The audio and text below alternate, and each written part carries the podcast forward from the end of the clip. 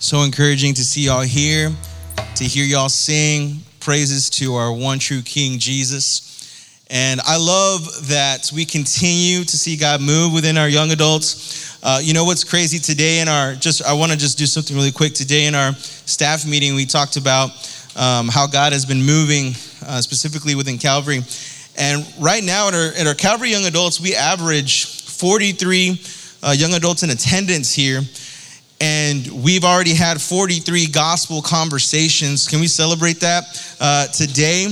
That means that if we were to take our average, every single young adult, according to the number, has shared the gospel at least one time, which is amazing. And, and maybe you haven't specifically, and that's okay. We continue to invite you to be the light in this world, to be a light in, in the brokenness, because God has called us to do that. As we're going to uh, talk about today, we're we're excited because we've already finished the I ams of Jesus, and that was we all we all blessed by the I ams of Jesus. Man, I love that that series that we did. I think God really moved and reminded us of who Jesus is. You know, and talking about the light, uh, how He is the light of the world. And speaking of the light, this Sunday is daylight savings. Which, by the way, happy November first.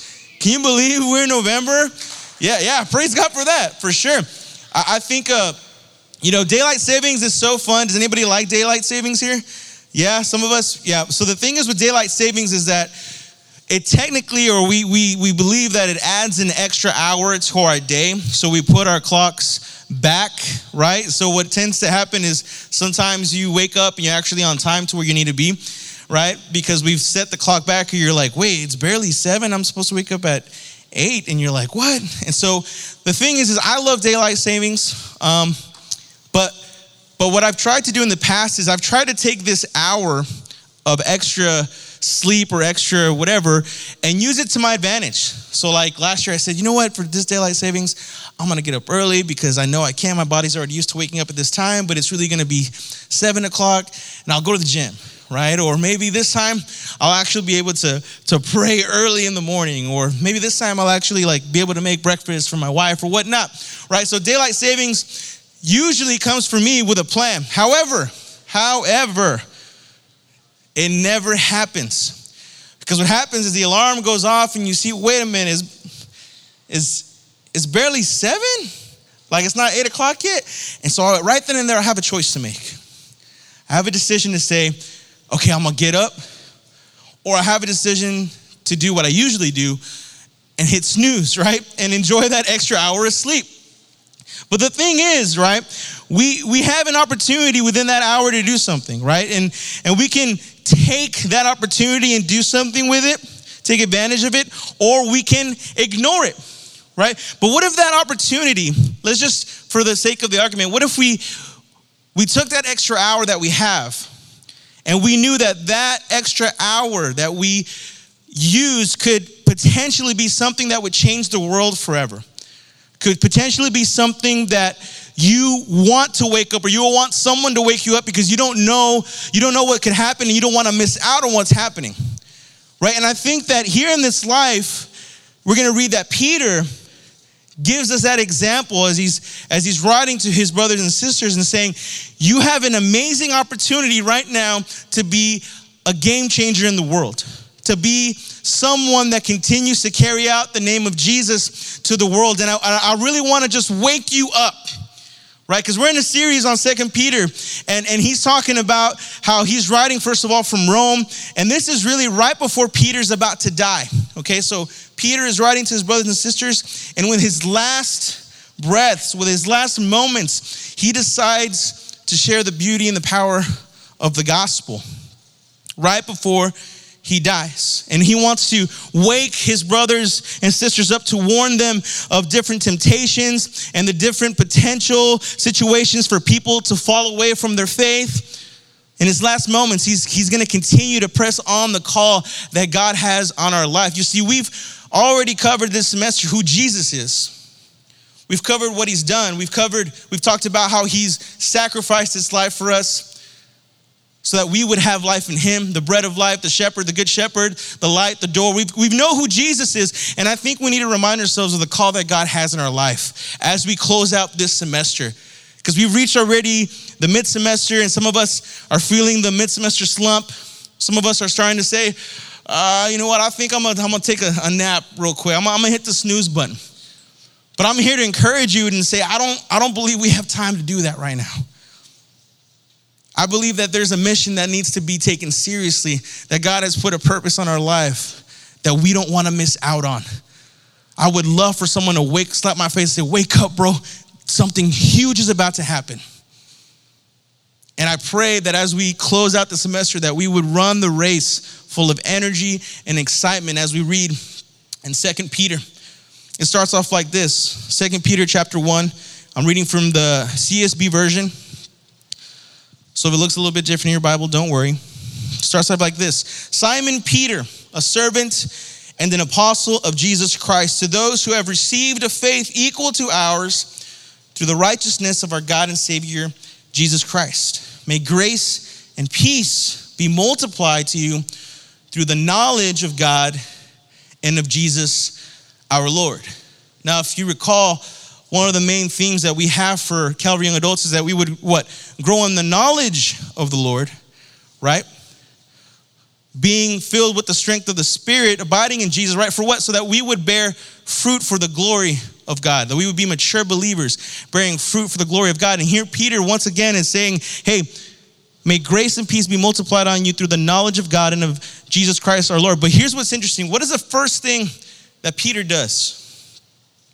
Right off the bat, Peter reminds who he's talking to of who he once was and of who he is now in Jesus. You see, Simon was his birth name. That is what, that, that's the name that he was given when he was born.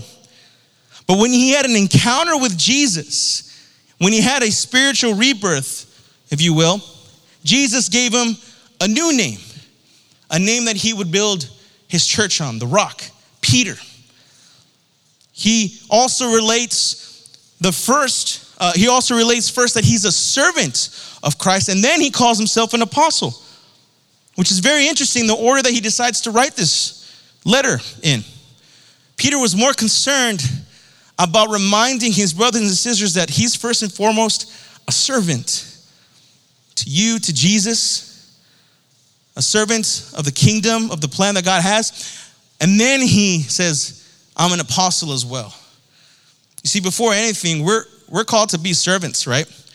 Peter met Jesus, had a new name, right, Peter? And he was there to serve Jesus. And then Jesus gave him a purpose to serve as an apostle. How often do you remind yourself of what Jesus has called you? That's my question for us this morning. How often, this morning, this evening, right? How often have you just stood for a moment? If you were to write a letter to someone, how would you define yourself? Right? How often do you recall the moment that Jesus gave you a new name? When he called you forgiven, when he called you redeemed, when he called you loved, when he called you child, when he called you servant, brother, sister.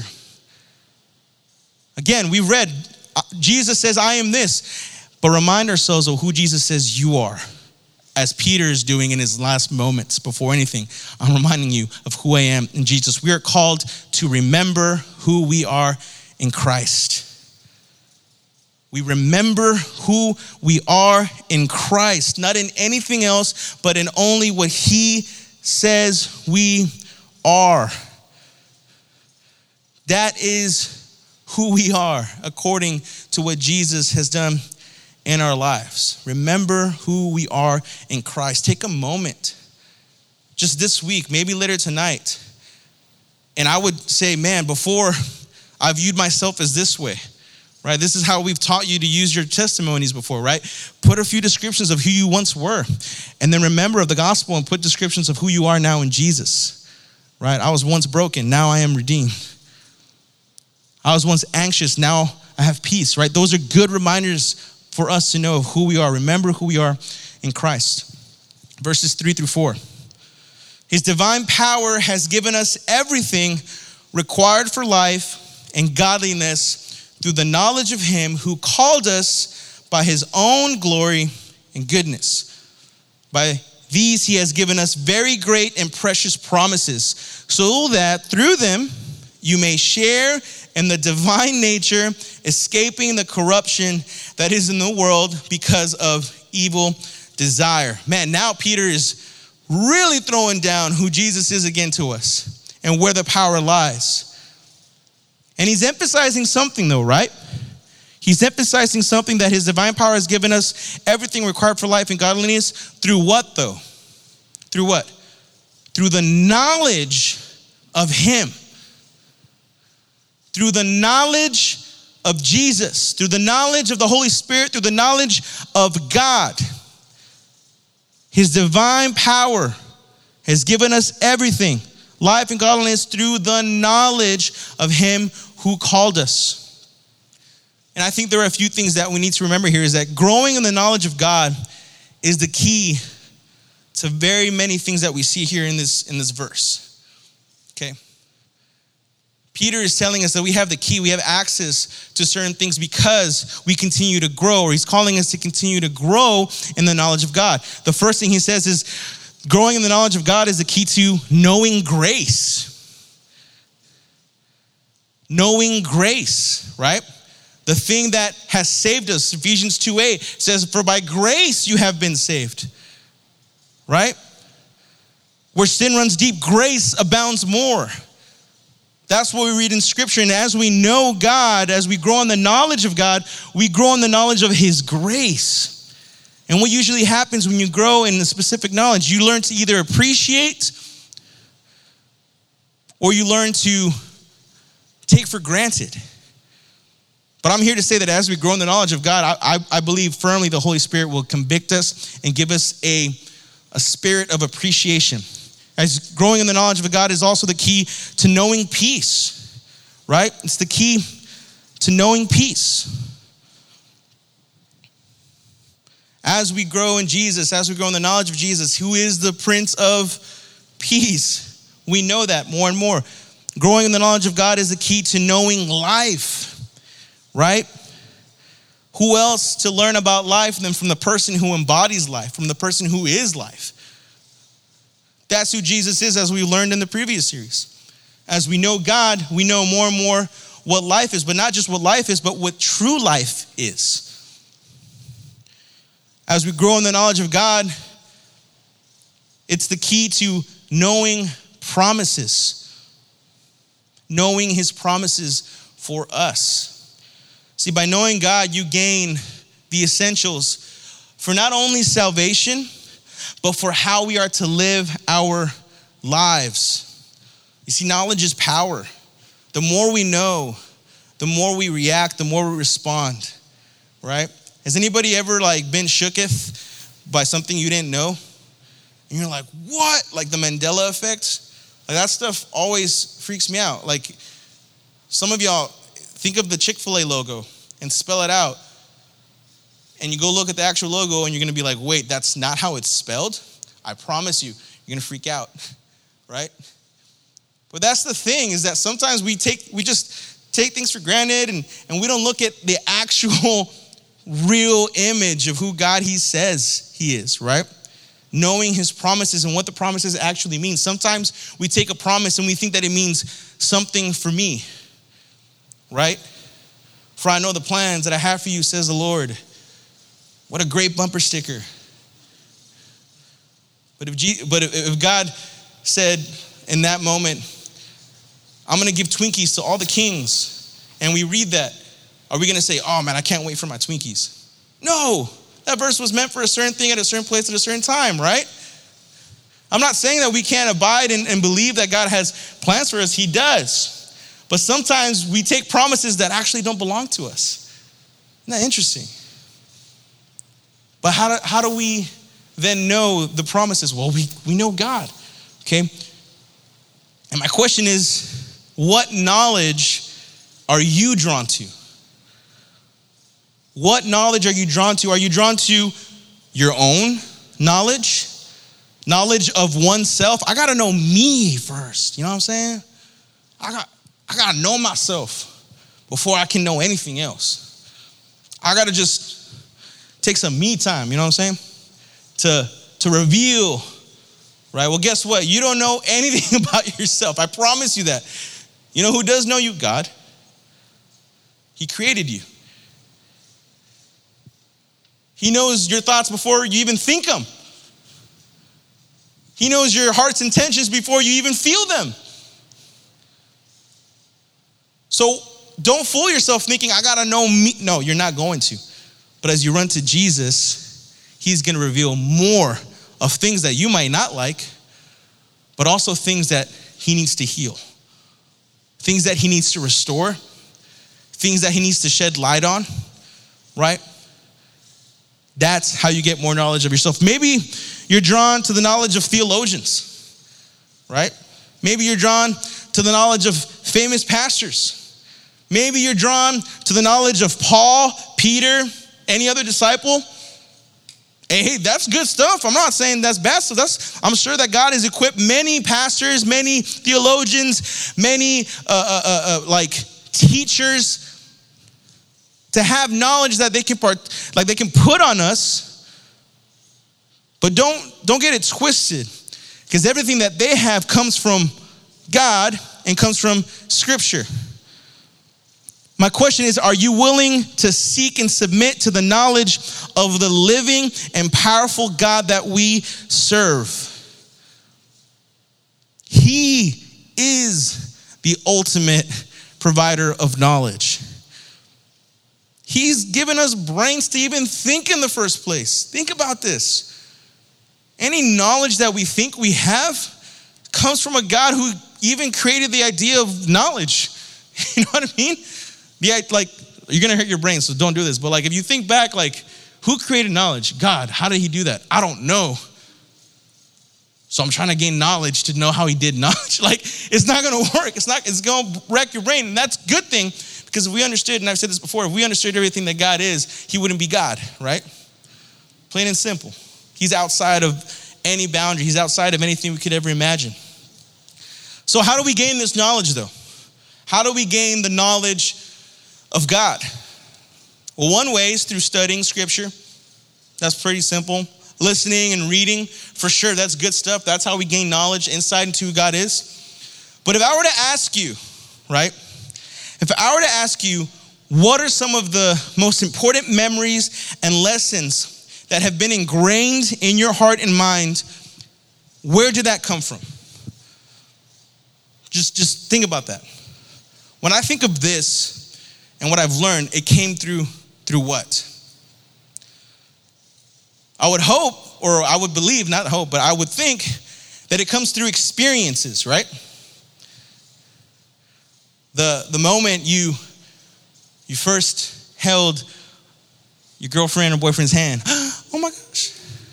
You studied it, you read about it, you knew that, that, that there was gonna be something that you were gonna feel, but it changes as soon as you experience it, right? oh, yeah. Right? It's different. You read about, uh, I, I, like, places, whether it's, uh, uh, I don't know, what's a beautiful place? Greece. You see pictures right you hear descriptions of it you hear what what what the water is going to look like you think it's the same thing as reading and studying until you actually go and experience it no because when you go experience you're like oh my gosh i can touch the water it's real. You can see my feet and I really need a pedicure, right? Or like, like you can see and feel and experience what is happening. Most of our lessons and memories come from experiences. Let me ask you this Have you experienced God?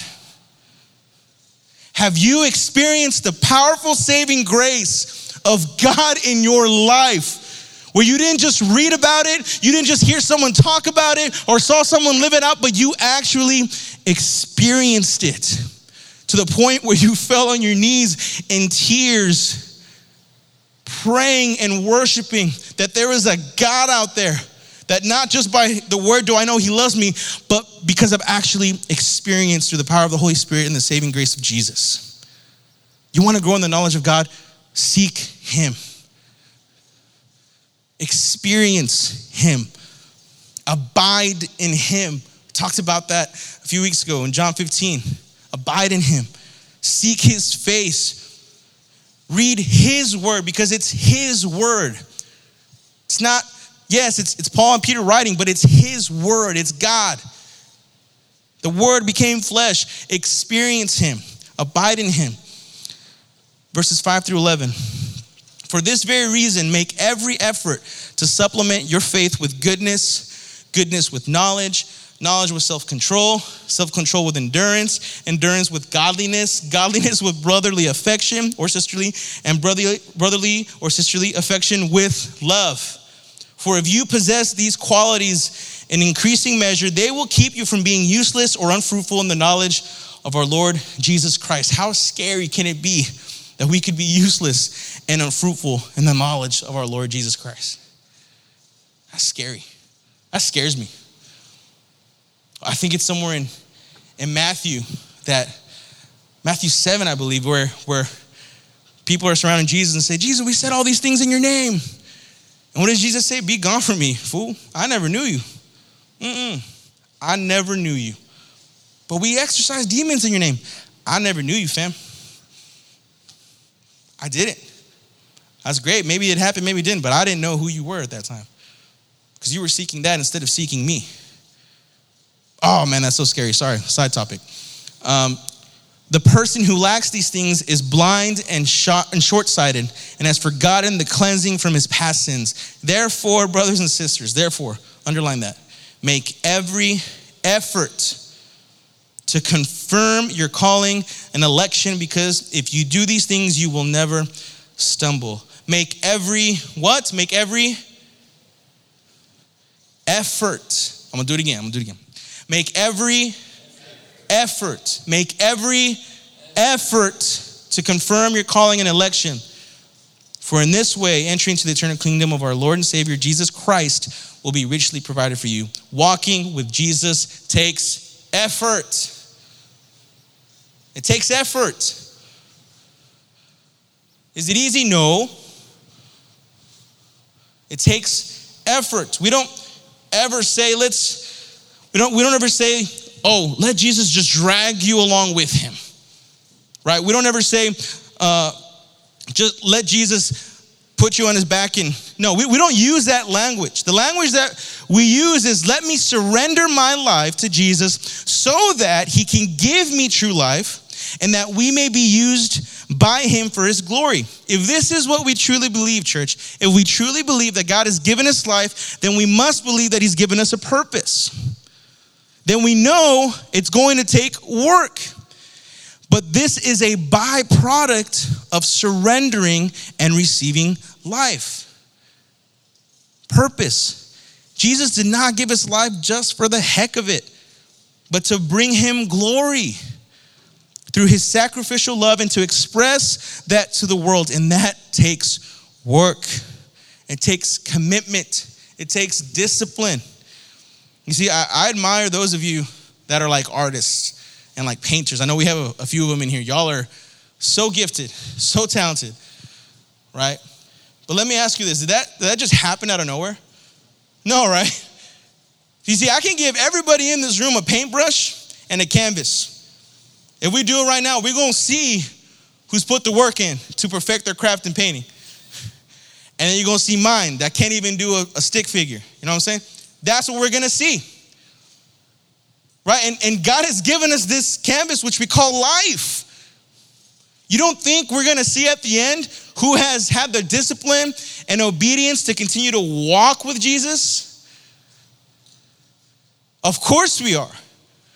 It's a discipline, it takes effort.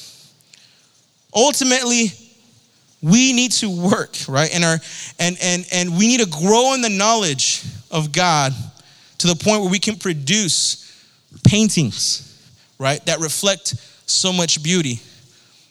Paintings that reflect our lives, that reflect the goodness of God. If you went this weekend to the BSM retreat, we talked about uh, spiritual disciplines. That was the theme of the BSM retreat spiritual disciplines, right? And I was able to share along with my wife uh, specific spiritual disciplines that we could do to help us ultimately get closer to Jesus. And the thing that I think we often confuse is that sometimes we confuse disciplines with the result of abiding in Jesus, if that makes sense. Because the goal is not to perform disciplines as a proof of walking with Jesus, but that we would understand that we live in such a broken world that we know we need guidance and discipline to continue to reach our ultimate goal, which is Jesus. Being able to be disciplined is not the goal. The goal is being able to continue to abide in Jesus. Does that make sense? So if you see someone that, man, they journal every single day, hey, that's great. But do they see Jesus at the end of that? Man, that person is praying nonstop. Well, that, that's awesome. But have they experienced Jesus at the end of that? Again, the disciplines are not the goal. Jesus is the goal. Our disciplines lead to Jesus, not to salvation, because we've already received that, but to Jesus, right? And then he closes verses 12 through 15. Therefore, I will always remind you about these things, even though you know them and are established in the truth that you now have.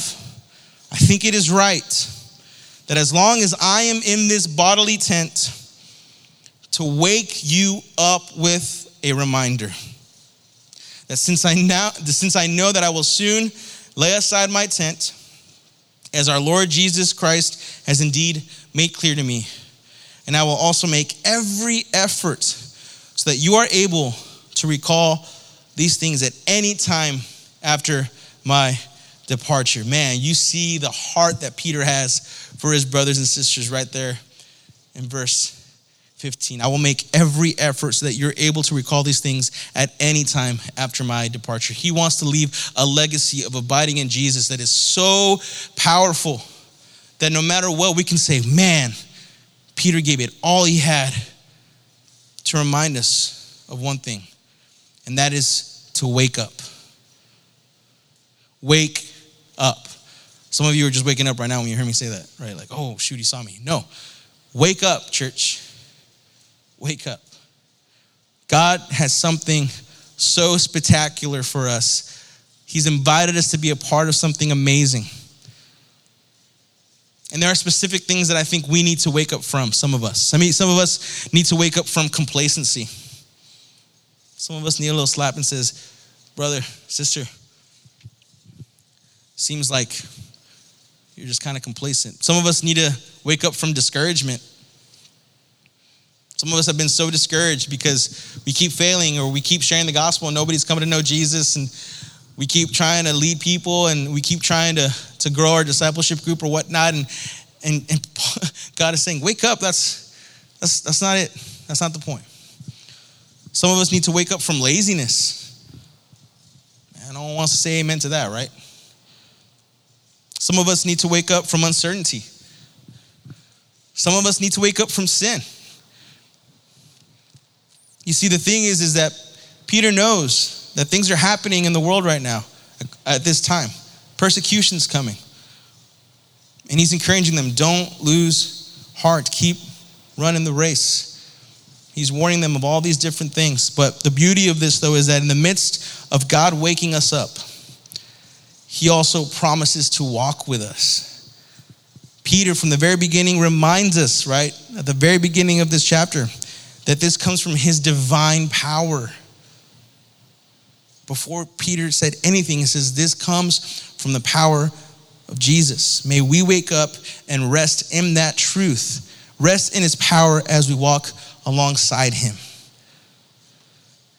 Maybe some of us in this room never knew Jesus, didn't know that there was a power available there that we could surrender to that would give us purpose, that would give us peace, that would give us life. Maybe some of you need need to know that peace, need to know that rest that comes with Jesus. And you have a moment right now to not hit that snooze button, but to say, I'm gonna wake up and receive what Jesus has in store for me to bring him glory and to hold on to the promises of the peace that he has for me in my life and purpose. And if that's you, I invite you to surrender your life to him, to the power of who Jesus is you can ask your leader at your table what that means, what that looks like. And they can share with you their story. They can share with you the gospel in its fullness. and you can surrender your life tonight. So, as the Holy Spirit moves and convicts, may we lean into that. In a moment, we're going to take communion. And it's a powerful reminder of who God is, who Jesus is, and what he's done for us. So, as I pray, continue to just reflect on what we've read and get our hearts ready to take communion. Let me pray for us. Jesus, we thank you so much for who you are. We thank you, Lord, for providing us faithful people that set an example after you left of what it looks like to be a follower of Jesus, someone that continues to run with endurance, with self control, with love, with affection. We thank you that you've provided your scripture that we can read to, to gain that knowledge. We pray, Jesus, that we would gain more knowledge of you. We pray, Jesus, that we would continue to abide in you. We continue to surrender anything, any weight that distracts us from you, anything that would tempt us to fall away, and that we would remember that, that we have a calling and that we can't afford to fall asleep. That you would give us the energy and endurance to keep running in the midst of distraction, in the midst of, of uncertainty, in the midst of pain, in the midst of darkness, we know that you ultimately hold it all in your hands and that there is a light that we will see at the end of it all. That this will all be worth it. This will not be done in vain. But that we will rejoice together as a church and as a family, just filled with joy, hope, no more tears, no more suffering, just rejoicing in who you are, Jesus, because you have already won the battle. You've already won the war, and we can rest in that truth. Father, I pray for any hearts in this room right now that don't know you, that they would come to know you for the very first time, that they would show humility and knowing who you are, that we would also reflect the love to them as brothers and sisters to compel them, Jesus, through the way that we love because of how you loved us. They would come to know you through that. We pray for those who haven't been baptized that maybe need to make that next step, Jesus to surrender that and to show the world that you, they are fully saved, obedient to the calling that you have on their life through baptism. Lord, I just pray for every person in this room who's going through something right now as well, that they would put that at, at your feet because you can take care of that, that you would give them encouragement, you would give them hope and peace in that. I pray, Lord, and rejoice for those that continue to abide in you faithfully. We praise you for the gospel conversation that have happened this week. And we pray that we would have more for your glory and your glory alone. In the mighty name of Jesus that we pray, and we all said,